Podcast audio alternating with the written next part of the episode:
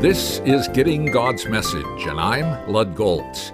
In our last visit, I shared how a word mentioned four times in the middle of the Sermon on the Mount in Matthew 5 through 7 opened up a new perspective to understanding what Jesus was saying. It was the insight word secret. What Jesus said about how to give to the needy, how to pray, and how to fast in Matthew chapter 6 is the way we should look at all of life.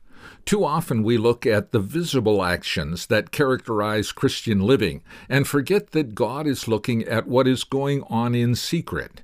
When Jesus said, Blessed are the poor in spirit, he was focusing on humility of heart, the opposite of pride or arrogance. When he said, Blessed are those who mourn, it was in contrast to the professional mourners that were hired to mourn over the death of a loved one. He was affirming those who saw their own shortcomings and felt bad about it. Others might not see that going on in your heart, but God not only sees it, He blesses you.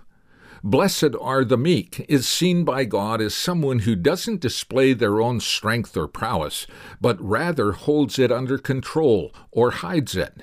God sees this and blesses you.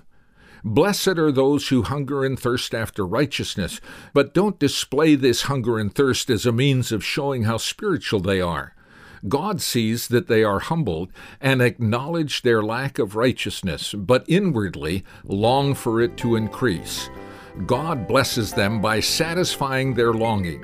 Seeing these qualities from this inner, secret perspective helps you to understand why God would bless.